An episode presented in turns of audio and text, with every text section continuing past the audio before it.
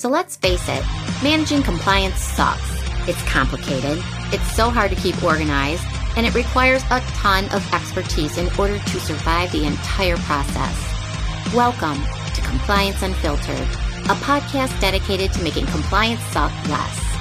Now, here's your host, Todd Coshow, with Adam Goslin.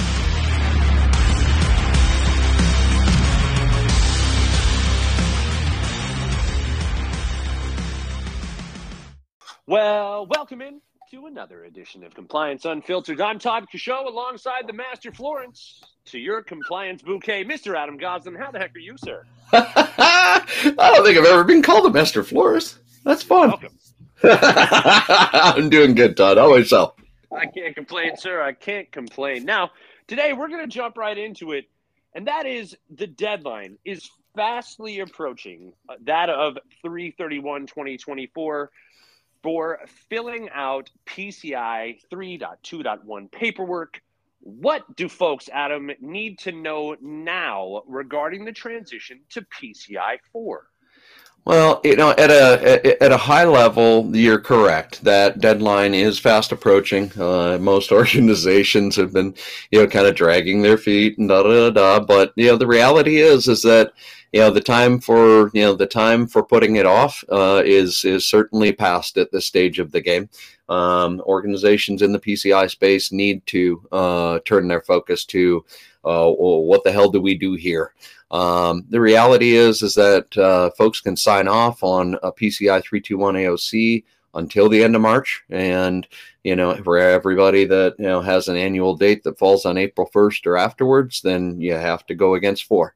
Um, so if you if you haven't already gone down the path of making the transition, uh, I I know for the folks that are you know that are listeners, uh, you know certainly those that are in uh, the uh, the assessor space, uh, they have been seeing a a, a pretty big pickup uh, in terms of people starting to to have that kind of you know oh shit moment, um, and the, and they are also seeing a a pretty heavy push uh, of people wanting to get their uh, wanting to get their stuff wrapped up before the end of March. So um, the the the assessor world is uh, is certainly hopping, um, and for the companies that are subject to compliance, um, they really need to they really need to get their game together. Um, you know, in terms of uh, in terms of getting through uh, getting through this process.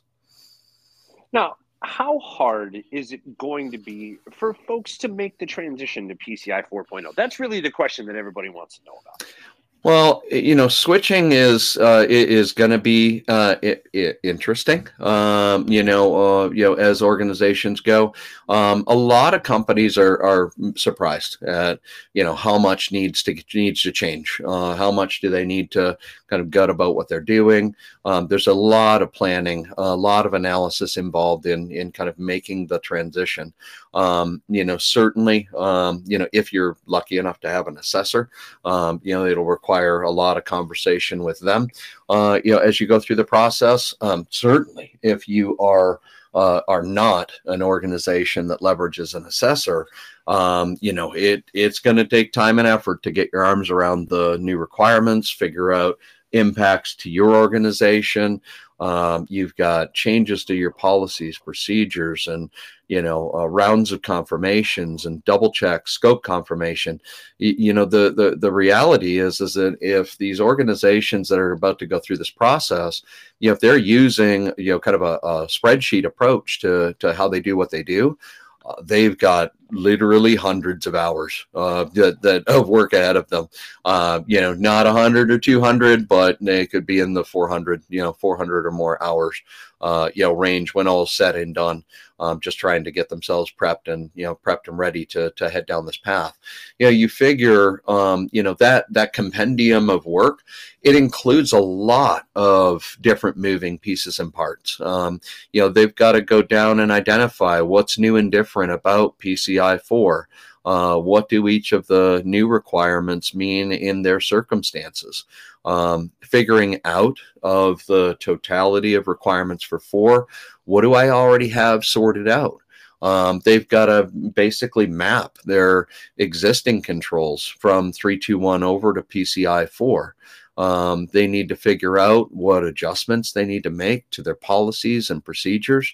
Um, they've got to go in and gut and replace uh, their uh, you know tracking and management system for how do they you know go up against this new standard uh, you know any any tracking systems or storage locations that they've got for how they do what they do uh, are going to need to be revamped for four.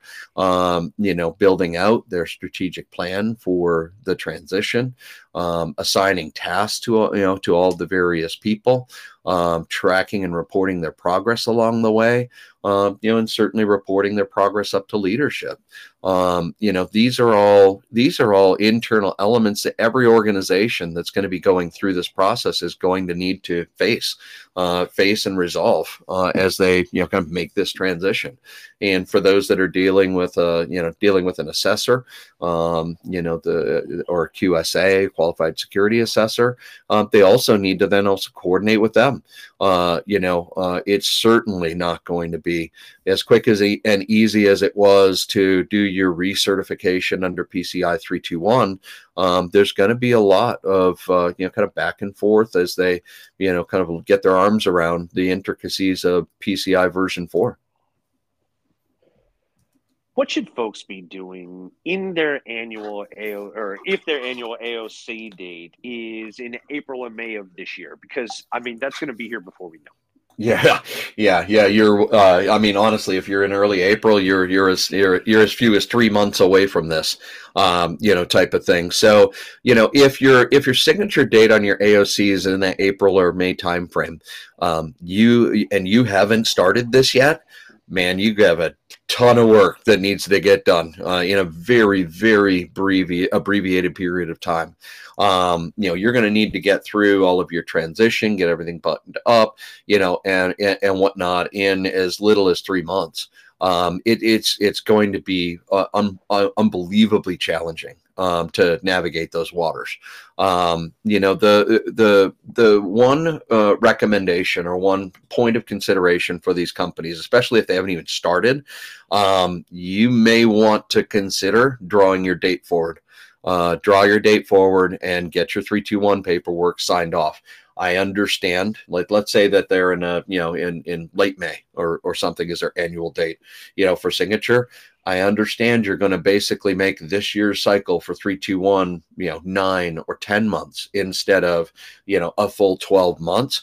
There's nothing stopping you from going in and re signing in advance of that 331. Um, you know, I've seen a lot of organizations that are pushing, you know, pushing their annual assessment date forward on the calendar, you know, uh, you know, kind of ahead or earlier on the calendar, um, so that they can, um, you know, just go ahead fill out all of their paperwork in March, um, you know, and that way they effectively buy themselves a year um, to go through the, you know, go through the transition. Um, you know, so it, you know, if you do, um, you know, go in and sign off on your AOC. The one thing for for organ, you know, early, the one thing for organizations to keep in mind is you're you're now effectively pushing up, you know, this this compendium of work you otherwise probably would have been doing, you know, March through, you know, March through early May, um, you know, honestly is now work that's going to get pushed into your January to, you know, January to March timeframe. Um, you know, so keep in mind that, you know, you're going to have some stress and some strain on your internal personnel by making the attempt to shift that date forward. Um, it's going to be, it's not going to be easy, but maybe easier than you know than contemplating you know pulling an entire transition to four out of your fanny uh, you know over that same period of time. You know what i mean? I certainly do. Now what about folks who have their annual compliance recertification date like later in the year well, for them, it's a different math problem, right? Um, you know, if your AOC is in July or August, you know, you're not as under the gun as those people that have April or May dates.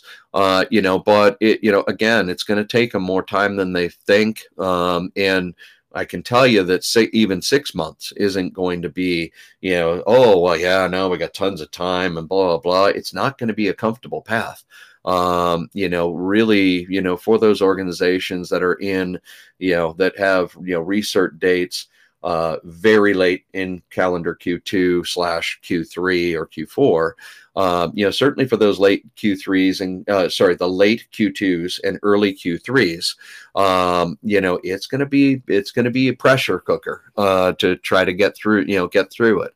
Um, certainly, uh, the organizations that are using spreadsheets, um, their own whatever, uh, you know, uh, you know, SharePoint or um, you know, network drives to store all their stuff that need to get overhauled and whatnot. Those organizations are likely to feel the greatest amount of pain um, you know, just because they they now need to go in and not only recreate their their systems and management tracking and blah blah blah blah, but now they also have to go through all the other tasks that I just went through. Um, you know, if you're if you're in a Q4, you know, type time frame, you're in a better position. Um, but you know, you don't want to be wasting time. Uh, you know, as you're you know kind of as you're heading down this path. Um, certainly, uh, I, would recommend to you to organizations if you haven't started on your PCI four, get freaking started on it because um, you know it, it, it'd be a hell of a lot better situation to have you know have a sense of comfort and have everything you know all set uh, you know in advance of uh, you know of basically having the proverbial you know kind of gun at temple if you will most definitely. What uh, what tool sets should listeners put uh, consideration into regarding the transition? Well, you know, the... I mean, just just for clarity, there are literally two thousand more check boxes to check on this version. yeah. Yeah, I uh, you know, there's uh, I think in totality there's almost 600 different moving pieces and parts for uh, you know for for a PCI 4 uh, you know, run. That doesn't even count uh, how many how many more come into play when you start turning a PCI four track into operational mode. Um, you know, the the the one thing that that organization certainly tooling, uh, you know, is uh, is an element of this equation which has the capability to either make your world uh, monstrously more painful or monstrously less painful. Um, you know, life is full of choices. Um, you know, the, the the difficulties with manual systems is, you know, even if you have this homegrown system that you spent years perfecting before PCI four, um, you know, you're going to need to make a whole bunch of fundamental changes, um, you know, to be able to get, uh, you know, this cycle to run to run effectively. Good morning. Um, and uh, you know you're going to have to do a bunch of work to uh, to get things uh, get things lined up so that they uh, you know so that they're working correctly. Um, you know, and it's probably going to be quite the mess um, you're going to be spending a bunch of resources and indirect dollars, you know, on the effort of, uh, you know, of the retooling, uh, you know, and whatnot. And the one thing that that organizations should put into consideration is, do we really want to invest in that adventure, or uh, do we want to, uh, you know, just take take those dollars and put them toward uh, toward to actual physical tooling that will help? Um, you know, the, the, other thing for organizations to keep in mind is that you know whether they're going up against PCI, uh, PCI four, uh, PCI 4 is going to turn into PCI 4 point something, eventually turning into PCI 5. Uh, you know, for organizations out there that, you know, are dealing with PCI and other certifications, you know, let's say an organization that's going through SOC and HIPAA and ISO, you know, as an example, all of those standards are going to be changing as well. So you you have a more and more complicated landscape, uh, you know, for what we need to be able to support through the process. So that said, for those that are looking for an easier transition, uh, you know, certainly tooling sets like the TCT portal, compliance management systems. Um, you know, they're, they're built to literally to be a godsend. Um, you know, you've got a whole bunch of capabilities at your fingertips, including, um, you know, if you're on this quick push to go through your 321, you know, then go ahead and use a compliance management system. Uh, do your 321 on that system. And that way you've got the ability to make, uh, you know, do, do a number of different things that fall right at your fingertips. Things like uh, you know, automatically mapping your PCI 321 into a 4.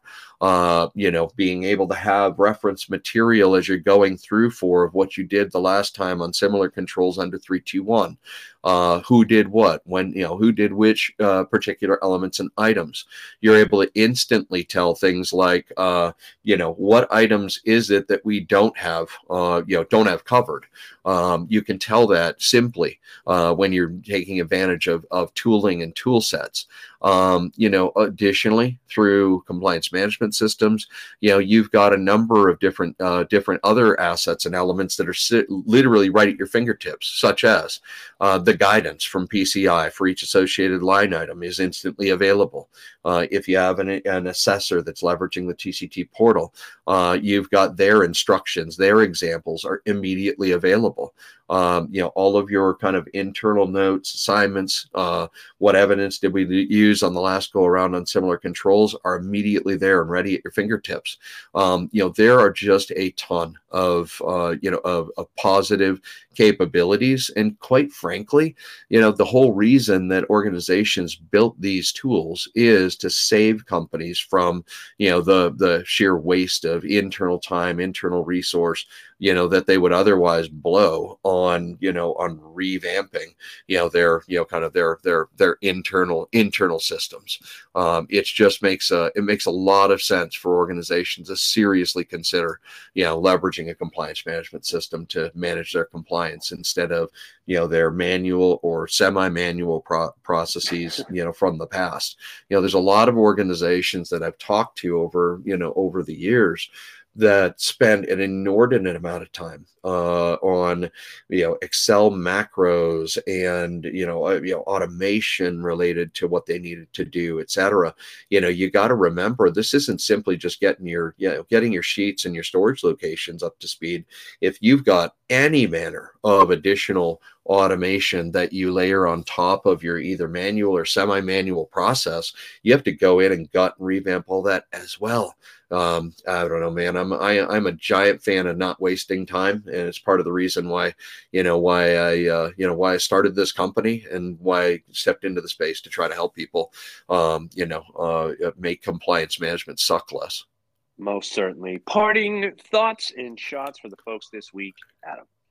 Well, uh, uh bottom line, uh, if you have not uh, gone down the route of uh, of making your transition and, and and getting those wheels in motion, I know we're uh, right now we sit sit very early in 2024, um, but it is astounding how fast time is going to fly, and how quickly your organization is running out of runway um, to be able to do do what you need to do. Uh, you know, organizations need to take this seriously. They need to sit down and look at their current state uh, and and really efficiency uh, as they go through this process uh, is certainly uh, certainly certainly key. Um, you know, as they go down this path, uh, I, I can't underscore it enough. Um, you know that for those that haven't really contemplated the notion of leveraging uh, compliance management systems please do yourself a gigantic favor and just go take a look. Honestly, when you sit down and you look at how many dollars, time, indirect dollars are just going to go into the garbage can uh, as you as you go ahead and make even just the move from three to one to four. Um, you know the the cost of a compliance management system is going to be a drop in the bucket compared to how much you know internal time you're going to waste.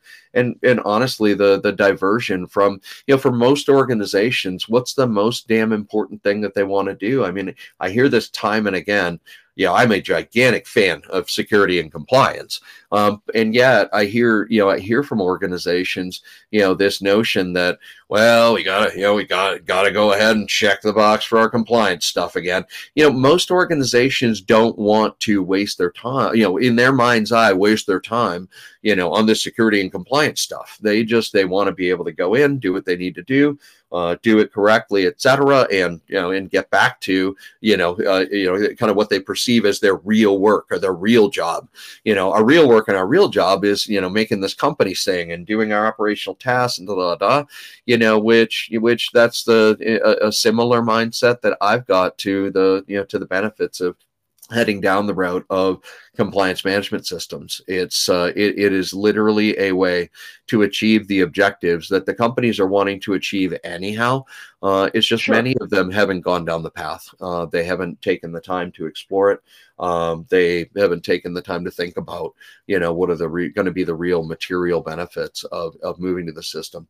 Uh, I, have said it on prior pods that we've done and, and, and other blog articles that we posted, you know, but you know, one of the biggest advantages to leveraging these types of systems is that capability in really in year two plus uh, to be able to very cleanly look back at what did we do last time around? Who did it last time around? What was the evidence that worked last time around?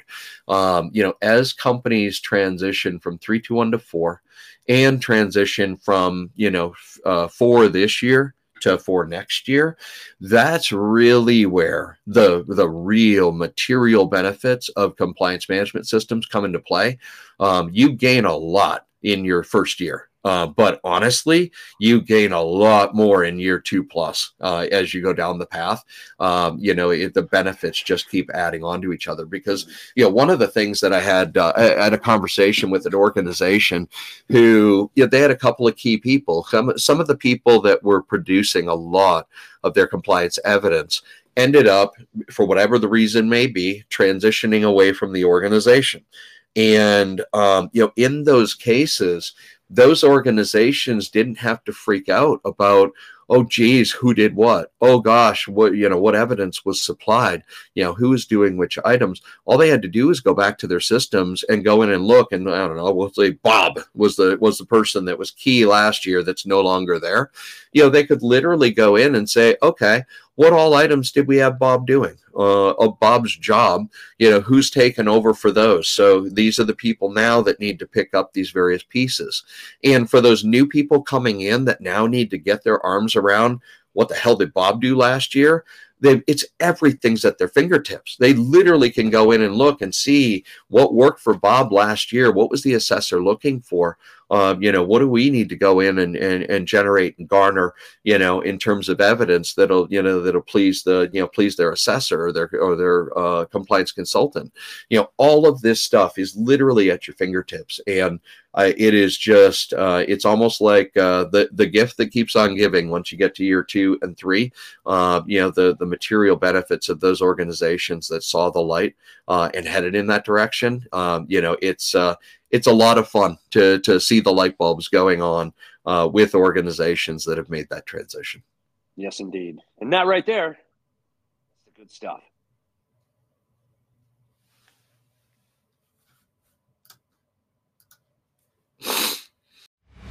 Well, that's all the time we have for this episode of Compliance Unfiltered. I'm Todd Coshow. And I'm Adam Goslin. Hope we helped to get you fired up to make your compliance suck less.